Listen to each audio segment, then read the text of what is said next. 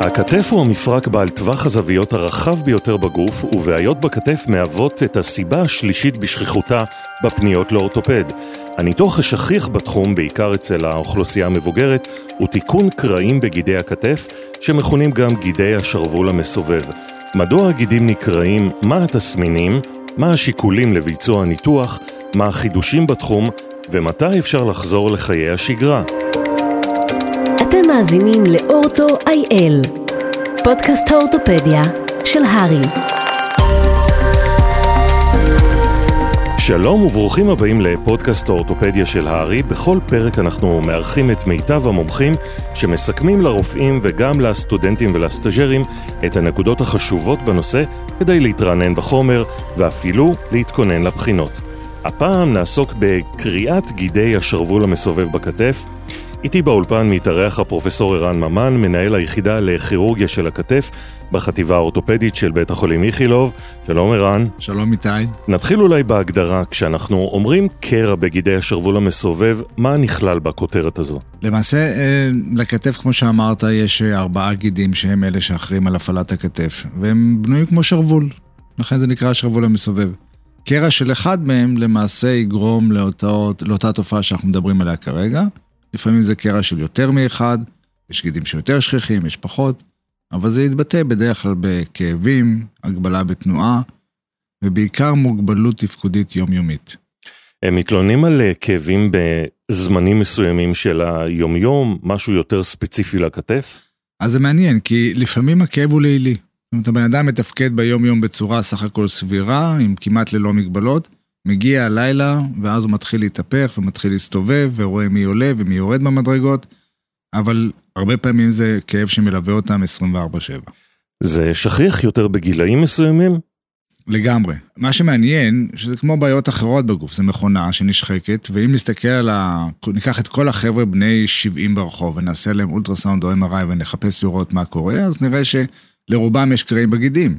רובם לא כואב להם, אין להם מושג שזה מה שקרה. לכן השכיחות הגבוהה בגיל המבוגר לא בהכרח אומרת שאנחנו חייבים לרוץ לטפל בכולם.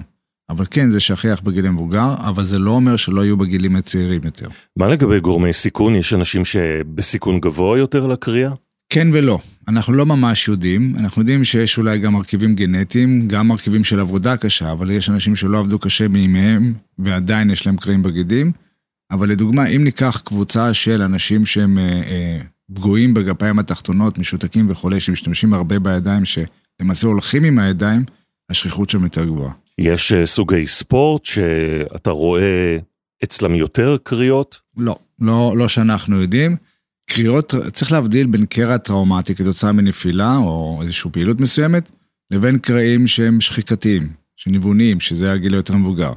קרעים טראומטיים בגילים יותר צעירים, בדרך כלל בגלל פגיעות ספורט. אז אה, חולה כזה מגיע אליכם אה, למרפאה, קודם כל אמרת שהוא התלונן בעיקר על כאב, יש גם מגבלה בתנועה בזוויות מסוימות? אז כן, זה ביצה ותרנגולת. הכאב מונעת ממך מלהרים את היד עד למעלה, אתה לא מרים ואז אתה מוגבל. לפעמים המגבלה היא פשוט שגיד לא עובד, וברגע שהגיד לא עובד, או יותר מגיד אחד לא עובד, אתה לא יכול מכנית להרים את היד למעלה. אז זה או הכאב או המגבלה המכנית. יש איזה זווית מסוימת של הרמה שאתם אה, בודקים, מחשבים?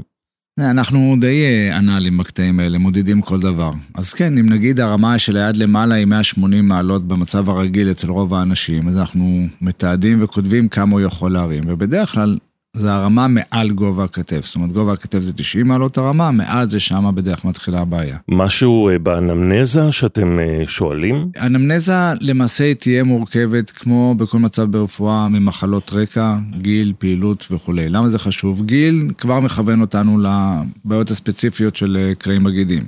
בא להם מישהו בן 20, אני פשוט פחות אחשוד בקרע בגידים, זה מישהו בן 65 כמובן. האם הייתה חבלה, כן או לא? האם יש מחלות רקע? יש מחלות רקע כמו סכרת או תת פעילות בלוטת התריס שיותר שכיחות עם כתף קפואה. ההתבטאות יכולה להיות מאוד דומה, אבל זה חלק מהדידי שנעשה.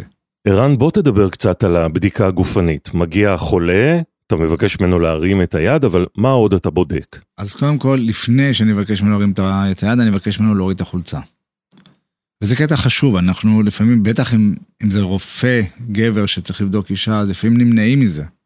וזו טעות, כי צריך קודם כל להסתכל על, ה, על, ה, אה, על השרירים מסביב, לראות את האטרופיה שלהם, לראות דלדול, לראות אם יש דברים אחרים, אנשים שיש להם אה, סקוליוזיס, או איזושהי גיבנת מאוד גדולה, או שברים שקדמו לזה.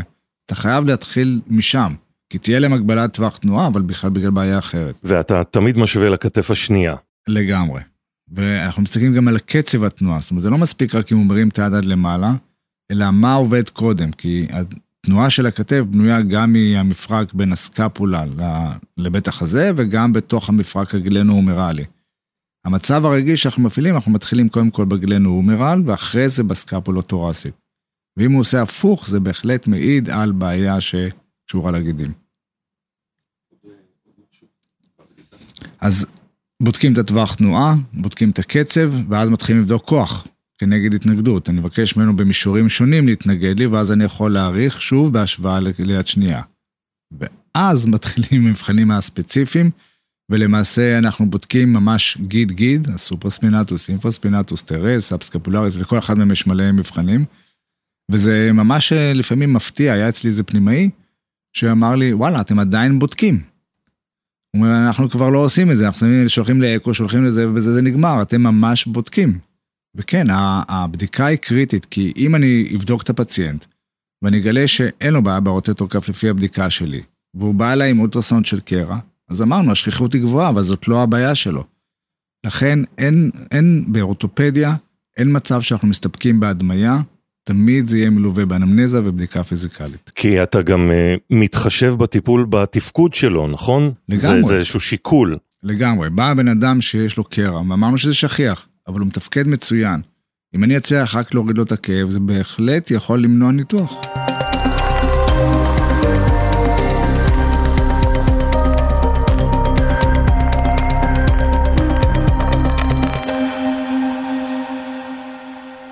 מה נכנס כאן אה, בהבחנה המבדלת? הזכרת כתף קפואה, הזכרת טראומה? אז תלוי בגיל. אם ניקח את הפציינט הקלאסי, 65, כאבים בכתף, ויש אה, תחושה של אה, קרע, או לפחות מחשבה על קרע, צריך קודם כל לשלול שאין בעיות אחרות. ובעיות אחרות יכולות להיות הסתיידויות בגידים שייתנו תמונה דומה, סתם דלקת של הגידים שתיתן תמונה דומה. osteoarthritis, שחיקה של הפרק, מתבטאת אותו דבר. לכן גם אני רוצה להדגיש את החשיבות של הדמיה של לא להסתפק באולטרסאונד, אלא גם לעשות את ההדמיה השלמה, כמו רנטגן, שזה מאוד זמין, זול ו- ולא מסוכן כמעט. למה צילום רנטגן פה חשוב? כי לדוגמה, מגיע אותו בן 65 שיש לו קרע באולטרסאונד, ואמרנו שזה שכיח מאוד, אבל למעשה יש לו osteoarthritis קשה. הוא יכול להגיע לניתוח, לתפירת גידים, כי יש קרע, שלא יעזור לו, כי הבעיה המקורית שלו זה glenohumeral. חס וחלילה אה, מטסטזות או גידולים שזה יכול לקרות, ויש לא מעט מקרים שראינו שאנשים הלכו לניתוח בגלל קרע, וזאת לא הייתה הבעיה שלהם בחיים. אז חשוב להשלים את כל הבדיקה השלמה, ואם יש רופאי משפחה או רופאים כלליים ששומעים אותי כרגע, לא להסתפק באולטרסאונד. אז אה, חוץ מאולטרסאונד, תמיד יש איזושהי התלבטות בין אה, רופאים שהם לא אורתופדים, האם לשלוח את המטופל להדמיית כתף ל-CT, ל-MRI, עם חומר ניגוד, בלי חומר ניגוד, מה הכללים? אז כשאנחנו מדברים על בעיה של רוטטור כף, אם זה בדידי ואותו בן אדם בן 65, אני בתור רופא כללי הייתי מתחיל עם רנטגן ואולטרסאונד. זה זמין, זה זול, זה, זה נגיש והתשובה תהיה מהר. החיסרון שלהם אה, שהם לא מאוד מדויקים, והחיסרון העיקרי שבאולטרסאונד אנחנו מאוד תלויים מי עשה אותו וכמה הוא השקיע בבדיקה. ולפעמים לקבל תשובות שהן אה, שגויות. מבחינתי הבדיקה הדפיניטיבית זה MRI, MRI בלי חומר ניגוד, MRI רגיל, כי שם אני פחות תלוי באותו אה, אה, בודק. גם ב-MRI יש הבדלים.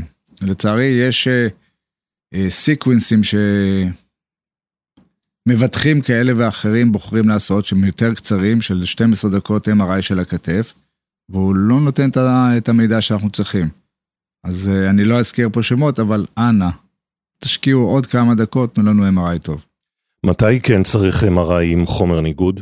לא לקראי בגידים. זה לפעמים, אם יש מישהו צעיר עם חשד לקרע חלקי ארטיקולרי, זאת אומרת, יש גם קרעים שהם לא מלאים. קרע חלקי זה קרע שחלק מעובי הגיד אה, פגוע, לא תמיד MRI רגיל יראה את זה, ואז אפשר לעשות חומר ניגוד עם הזרקה של חומר ניגוד לתוך הפרק עצמו, וזה יכול להבליט את זה, אבל זה למקרים מאוד ספציפיים אצל חבר'ה בדרך כלל יותר צעירים.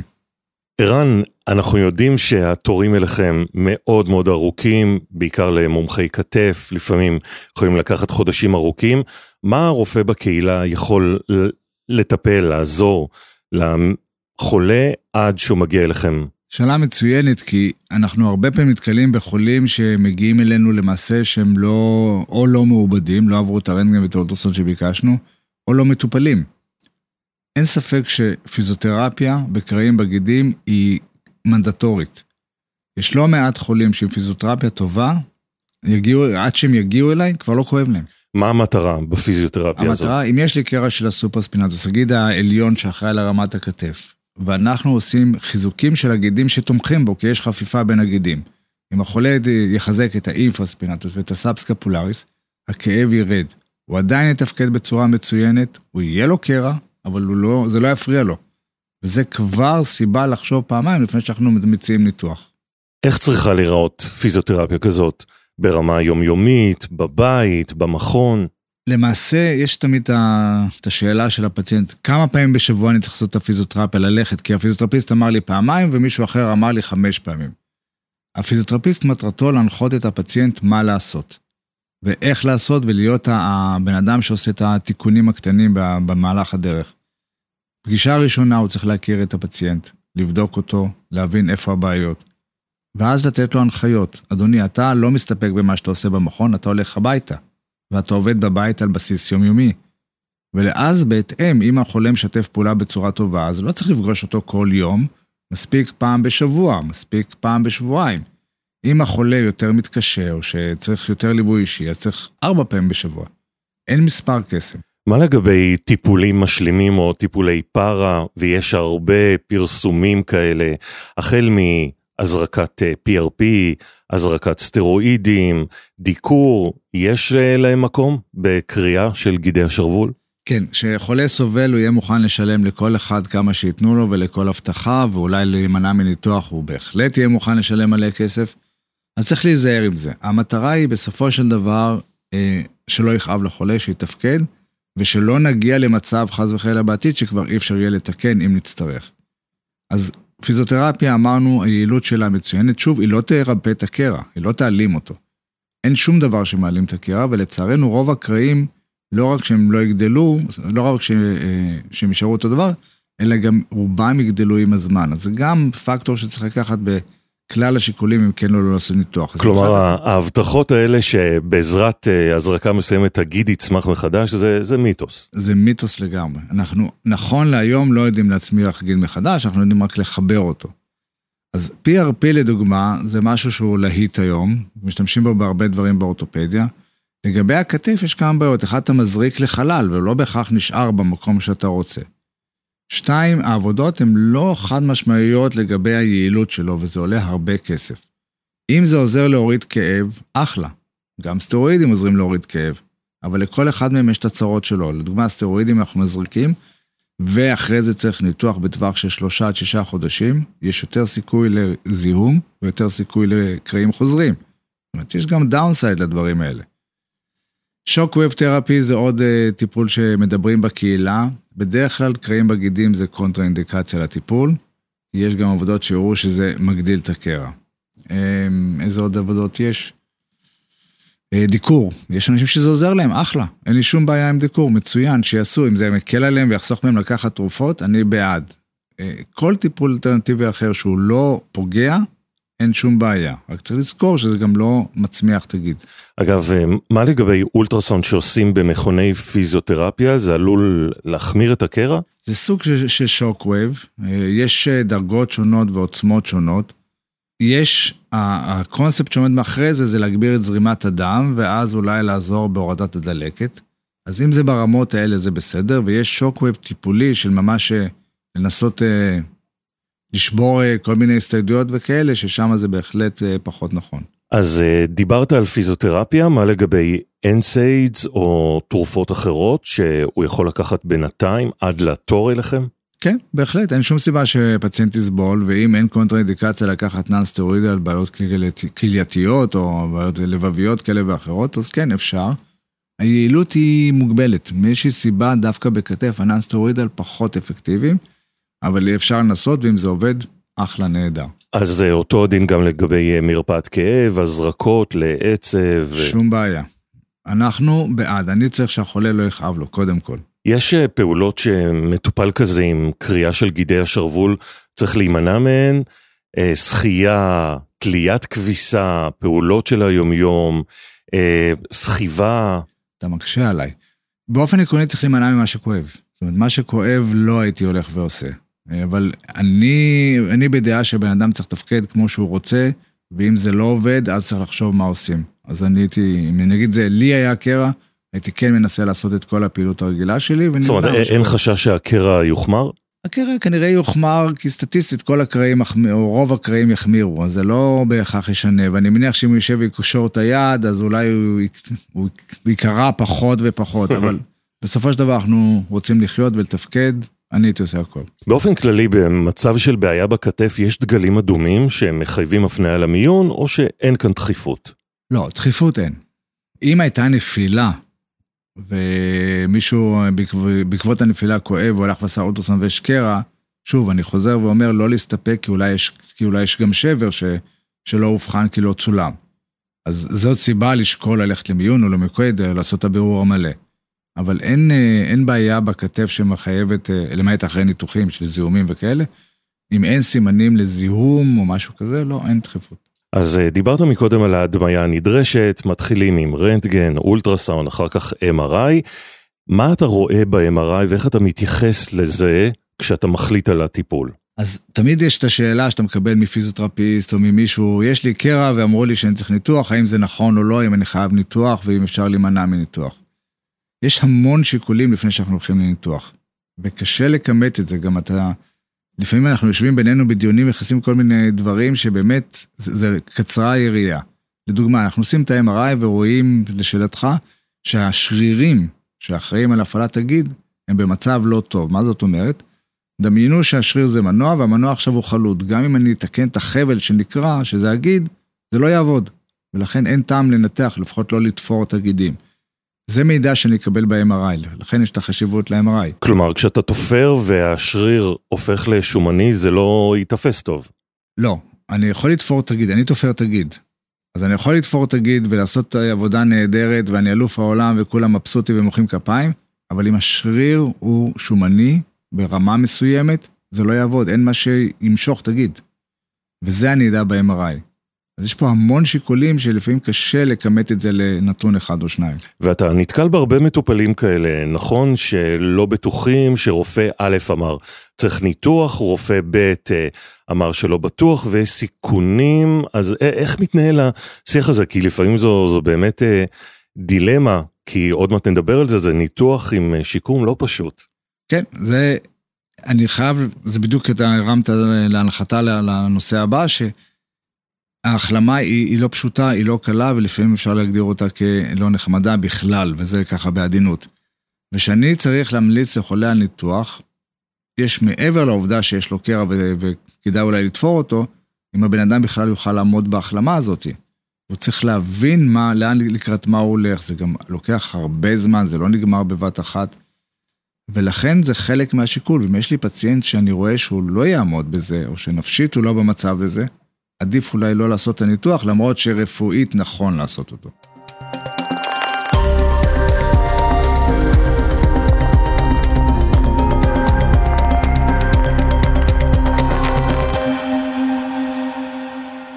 אז בואו נדבר עכשיו על הניתוח הגדול הזה, איך הוא מתבצע, מה צריך להכין לפני. הניתוח הוא בדרך כלל בהרדמה כללית, כן או לא אפשר להוסיף הרדמה אזורית, כדי שלא יכאב מיד אחרי הניתוח. הוא נמשך. וההרדמה האזורית הזאת מחזיקה מעמד לכמה? 24 שעות. 24 שעות. אוקיי, אבל זה נחמד, אתה מתעורר בלי כאבים, אמנם היד קצת משותקת, יש אנשים שקצת קשה להם עם התחושה שהיד אה, כאילו משותקת, אבל אני חושב ששווה להרוויח את ה-24 שעות האלה. הכנות מיוחדות לניתוח, הם כמו כל ניתוח, לפי גיל, בדיקות אה, דם, אק"ג, צילום חזה, כתלות בגיל. אה, משך הניתוח משתנה בין מנתח למנתח ובין גודל הקרע, אבל בגדול זה ניתוח שהוא לא מורכב אה, מבחינת החולה. המורכבות היא באה אחר כך. שחרור הביתה, כמו שאמרנו, באותו יום או למחרת, תלוי בפסיליטי ובמנתח, אבל אז מתחיל הקטע הקשה. קודם כל היד צריכה להיות במתלה שישה שבועות. למה שישה שבועות? אנחנו תופרים את הגיד לעצם. הגיד צריך להחלים, אנחנו בונים על הביולוגיה, לא בונים על החוטים שיחזיקו שם. ושישה שבועות זה מינימום של גיד שיחלים לעצם. בשישה שבועות האלה אסור לפציינט להרים את היד באופן אקטיבי, הוא עלול לקרוע את, ה, את התיקון שלנו. אחרי שישה שבועות אפשר לשקול להתחיל אה, הפעלה פסיבית או אקטיבית, נעזרת או אקטיבית, כתלות במנתח. ובשלושה חודשים אפשר להתחיל לחשוב על חיזוקים. צריך לקחת בחשבון שיש סכנה לקרע חוזר אם עושים את כל הדברים מהר מדי לפני שהם החלימו, או כנגד התנגדות. מה לגבי אחד הדברים שהכי מפחידים את המטופלים, הכאב, שאחרי ניתוח שמעתי איזה אורתופד שאומר למטופל, אם אתה תישן שעה בלילה, אתה תודה לי. לא, לא תודה לי, תודה לאלוהים, אני יודע. אה, כן, זה כואב, זה פשוט מאוד כואב, אנחנו לא יודעים אפילו להסביר למה. וניסינו כל מיני דברים, הזרקות כאלה ואחרות, ואיזה שימוש בחוטים כאלה ואחרים. תכלס זה עדיין בסופו של דבר מאוד כואב. כמה ימים זה כואב ככה? משתנה בין בן אדם לבן אדם. בגדול, השבועיים הראשונים מאוד קשים, ברמה שאתה לא ישן בלילה, ואתה ישן בכורסה אם בכלל, ואתה מנקר קצת ומתעורר ומנקר ומתעורר. לוקחים אופיאטים, אנחנו מאוד מעודדים שימוש בנוגדי כאב חזקים, כי זה באמת כואב. וגם אה, היום אתם לא מחכים לכאב, אתם אומרים למטופל כל כמה שעות. נכון, נכון לגמרי. אני חושב שהמרדף אחרי הכאב הוא נוראי. פשוט לקחת, בהתחלה אנחנו מציעים לקחת, גם דרך אגב החבר'ה של החלפות מפרקים גם עושים את זה כל הזמן, נותנים טבלה של בואו תתחילו לקחת, אל תחכו לכאב, וזה נכון. זה הרושם שלי שזה באמת מבחינת הפציינטים זה עוזר להם אה, אה, לעבור את התקופה הקשה הזאת יותר טוב. לאט לאט הכאב ילך וירד, השעות שינה ילכו ויגדלו. עכשיו יש אנשים שמופתעים ולצלם זה לא כואב ואומרים לי, אה, סתם הפחדת. אנחנו לא סתם מפחידים, אין לי שום אינטרס להפחיד. מה לגבי אה, הליך ההחלמה? הזכרת פיזיותרפיה, מה קורה איתם בחודשים, ומתי אה, אתה צופה שהם יחזרו לתנועה מלאה, אם בכלל? אז בוא נדבר ככה באמת החזרה לפעילות. קודם השאלה מתי חוזרים לפעילות, אתה צריך להגדיר איזה פעילות. לנהיגה לדוגמה אנחנו מדברים לא לפני חודשיים שלושה. כי אם אני אוסר עליך להרים את היד, לפי החוק אתה לא יכול לנהוג ביד אחת. אז זה חלק מהפעילות. ללכת לעשות טיולים בחוץ, אין שום בעיה, תלך, תצעד, להפך, אני רוצה שתצא מהבית ולא תהיה סגור כל הזמן. חזרה לעבודה המשרדית. אנשים שהם עצמאים יחזרו מיד לעבודה המשרדית. שכירים פחות. אה, חזרה לפעילות ללא הגבלה זה סביב חמישה-שישה חודשים. ואז אה, מה, מה קורה איתם באותם חמישה חודשים? מה האינטנסיביות, הפיזיותרפיה, המעקבים? אז שוב, זה תלוי מאוד במנתח והפרוטוקול ובפציינט עצמו, מה חומרת הקרע וכמה מסוכן שקרה. שוב, יש אה, פרוטוקולים שמדברים על שלושה חודשים בכלל לא להפעיל, להישאר עם מתלה, לא לזוז, ולחיות את היום-יום. יש אה, פרוטוקולים שהם יותר מתירנים, שאומרים משישה שבועות לעבודת טווח, תנועה מלא, ומשלושה חודשים לעבוד על חיזוקים. זה מאוד משתנה, ואין לי פרוטוקול אחד שאני יכול לספר לכם, כי יש הרבה מנתחים, כל אחד בגישתו. אגב, המתלה נועד אה, בשבועות הראשונים אה, לא רק להגן על המפרק ועל הגידים, אלא גם כדי לשמש איזה תמרור אזהרה לאחרים שנתקלים בך, שלא ייגעו בכתף, נכון? לגמרי, לגמרי. אנחנו ממליצים לשים את המתלה על הבגדים, בטח בחורף, שיש נטייה להחביא אותו מתחת למעיל. לשים על זה תמרור אזהרה, אנחנו בעם ישראל, כולם אה, סחבקים ונחמדים, וכל אחד טופח בשכם.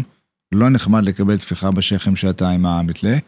וגם כדי למנוע ממך מלעשות שטויות, יש... אה, ברגע שאתה עם המתלה וקורה משהו, אתה פשוט לא יכול להזיז את היד גם אם אתה רוצה, ושאין לך מתלה אינסטינקט, להושיט היד קדימה עלול להיות לא טוב. מה קורה באותם שבועות בבית? כי אם הם במתלה, אז הם אמורים לתפקד רק עם יד אחת. אז כמה זמן הם מתפקדים עם היד הבריאה, ואיך הם מתפקדים? זאת אומרת, זה משהו שאנחנו לא כל כך חושבים עליו. למשל, פעולות שגרה, לבישת חולצה, מכנסיים, להתנגב. אז זה חלק מהדברים שהפיזיותרפיסט אמור לעשות מיד אחרי הניתוח. בפגישות הראשונות זה ממש איך להתנהל ביום-יום, איך להתנגב, איך ללבוש חולצה, אתה מתחיל עם היד הבריאה, עם היד החולה, ואחרי זה היד הבריאה.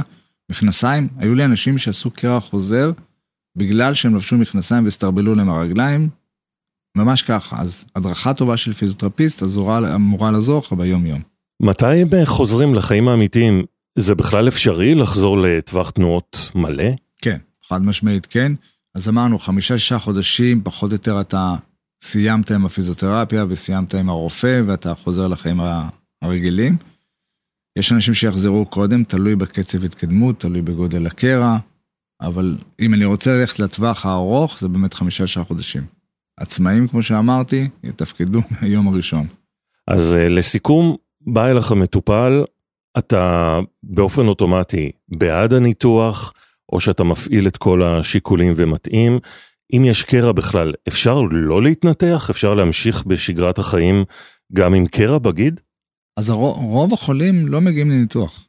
רוב החולים לא יגיעו לניתוח, ואין שום סיבה שיגיעו לניתוח. ניקח את אותו בן 65-70, אם יש לו קרע קטן, והוא מרגיש טוב, הוא עשה פיזיותרפיה והשתקם, אז הקרע ילך ויגדל עם השנים, אז בגיל 102 הוא יבוא אליי, לא תהיה בעיה. אבל אם זה בן 38 עם קרע טראומטי אקוטי, הסיכוי שהקרע הזה ילך ויגדל עם השנים הוא גדול, ואז בגיל 50 יבוא עם קרע שאי אפשר לתקן, אז עשינו טעות שלא ניתחנו. אז אחד כזה אנחנו נהיה יותר אגרסיביים בטיפול. אז יש פה את הגיל, ויש את גודל הקרע, ומצב השרירים, ואיך הוא מתפקד, אם כואב לו כן או לא. יש פה, כל הפרמטרים האלה נכנסים לידי שקלול. אנחנו מתקרבים לסיום הפרק, יש לך מסר לרופאות ולרופאים ששומעים אותך ואולי נתקלים בחולה שיש לו חשד לקרע? אז המסר, כמו שאמרנו בהתחלה, אם אתם רופאים בקהילה, הקו הראשון שרואה את החולה, תעשו את הבירור, רנטגן, אולטרסאונד, תשלחו לפיזיותרפיה, כי אחד הדברים הכי חשובים זה האם אנחנו נצליח להוריד את הכאב, כי אם לא הורדנו את הכאב, זה כבר לא משנה אם הקרע גדול, קטן, בינוני, אם כואב לו אז הוא יגיע בסוף לניתוח. אז אם הורדנו את הכאב על ידי פיזיותרפיה, זה כבר נותן לי יותר מרווח נשימה, בטח לפציינט. אז הבירור הראשוני, כמו שדיברנו, אחרי זה יש, אם זה לא עובד, אז כדאי להפנות למישהו שזה התחום שלו, כי כמו ששמעתם, יש המון שיקולים. פיזיותרפיסט טוב שיהיה לכם בחיוג המהיר, זה תמיד עוזר. Uh, התוצאות הניתוחיות הן טובות, אבל התהליך הוא קשה. רק צריך לזכור את זה. אגב, ממש לסיום, מה הביא אותך להתמחות בכתף? כי אין הרבה כמוכם, וזו נישה מאוד מאוד אה, ספציפית ולא שכיחה. מה מושך אותך בתחום הזה? אז אני, אני, כל החיים שלי זה, זה מקריות. אז אה, גם איך הגעתי בכלל לאורתופדיה, אם אתה רוצה שנפתח את הנושא, זה גם כן. אני בכלל רציתי ללכת לילדים. או-אה. רציתי להיות כמוך. בבית ספר לרפואה עשיתי את המדעי היסוד שלי בילדים, ו- ועבדתי עם אה, פרופסור כרמי, ו- וזה היה, היה הייעוד שלי. כבר היה לי מקום התמחות. ואז פגשתי את אחד החבר'ה שלמד איתי, והוא אומר לי, תשמע, אני בסטאז' בבית חולים אחר, אולי תבוא, נעשה חודש ביחד, אתה כבר גמרת את כל, ה... את כל המטלות שלך. אמרתי, יאללה, בוא ניסע לתל אביב, נעשה כיף. ככה הגעתי לאורתופדיה בכלל. ולכתף הגעתי אה, כי יצא לי הכבוד לעבוד עם אה, דוקטור מוזס, ולהיות יד ימינו הרבה זמן. וזהו, וככה נשאבתי לזה. אז אה, מי שגזל אותך מרפואת ילדים זה החבר הזה. לגמרי, שהוא אורתופד היום, אורתופד אונקולוג. אה, וזה מקריות, לג... היה לי מקום התמחות סגור, אתה יודע איזה צעקות קיבלתי ממנהל המחלקה שם? טוב, אבדה לעולם הילדים, אבל uh, עולם האורתופדיה הרוויח, אני יודע את זה באופן אישי. תודה רבה לך, פרופסור ערן ממן, על שהתארחת באולפן הארי. אנחנו מזמינים אתכם לעקוב אחרי כל העדכונים של ההסתדרות הרפואית ברשתות החברתיות, וגם להאזין לכל אפליקציות הפודקאסטים. יש לנו כבר הרבה פרקים בקנה, אנחנו מקווים שהיה לכם מעניין, ונתראה בפרק הבא.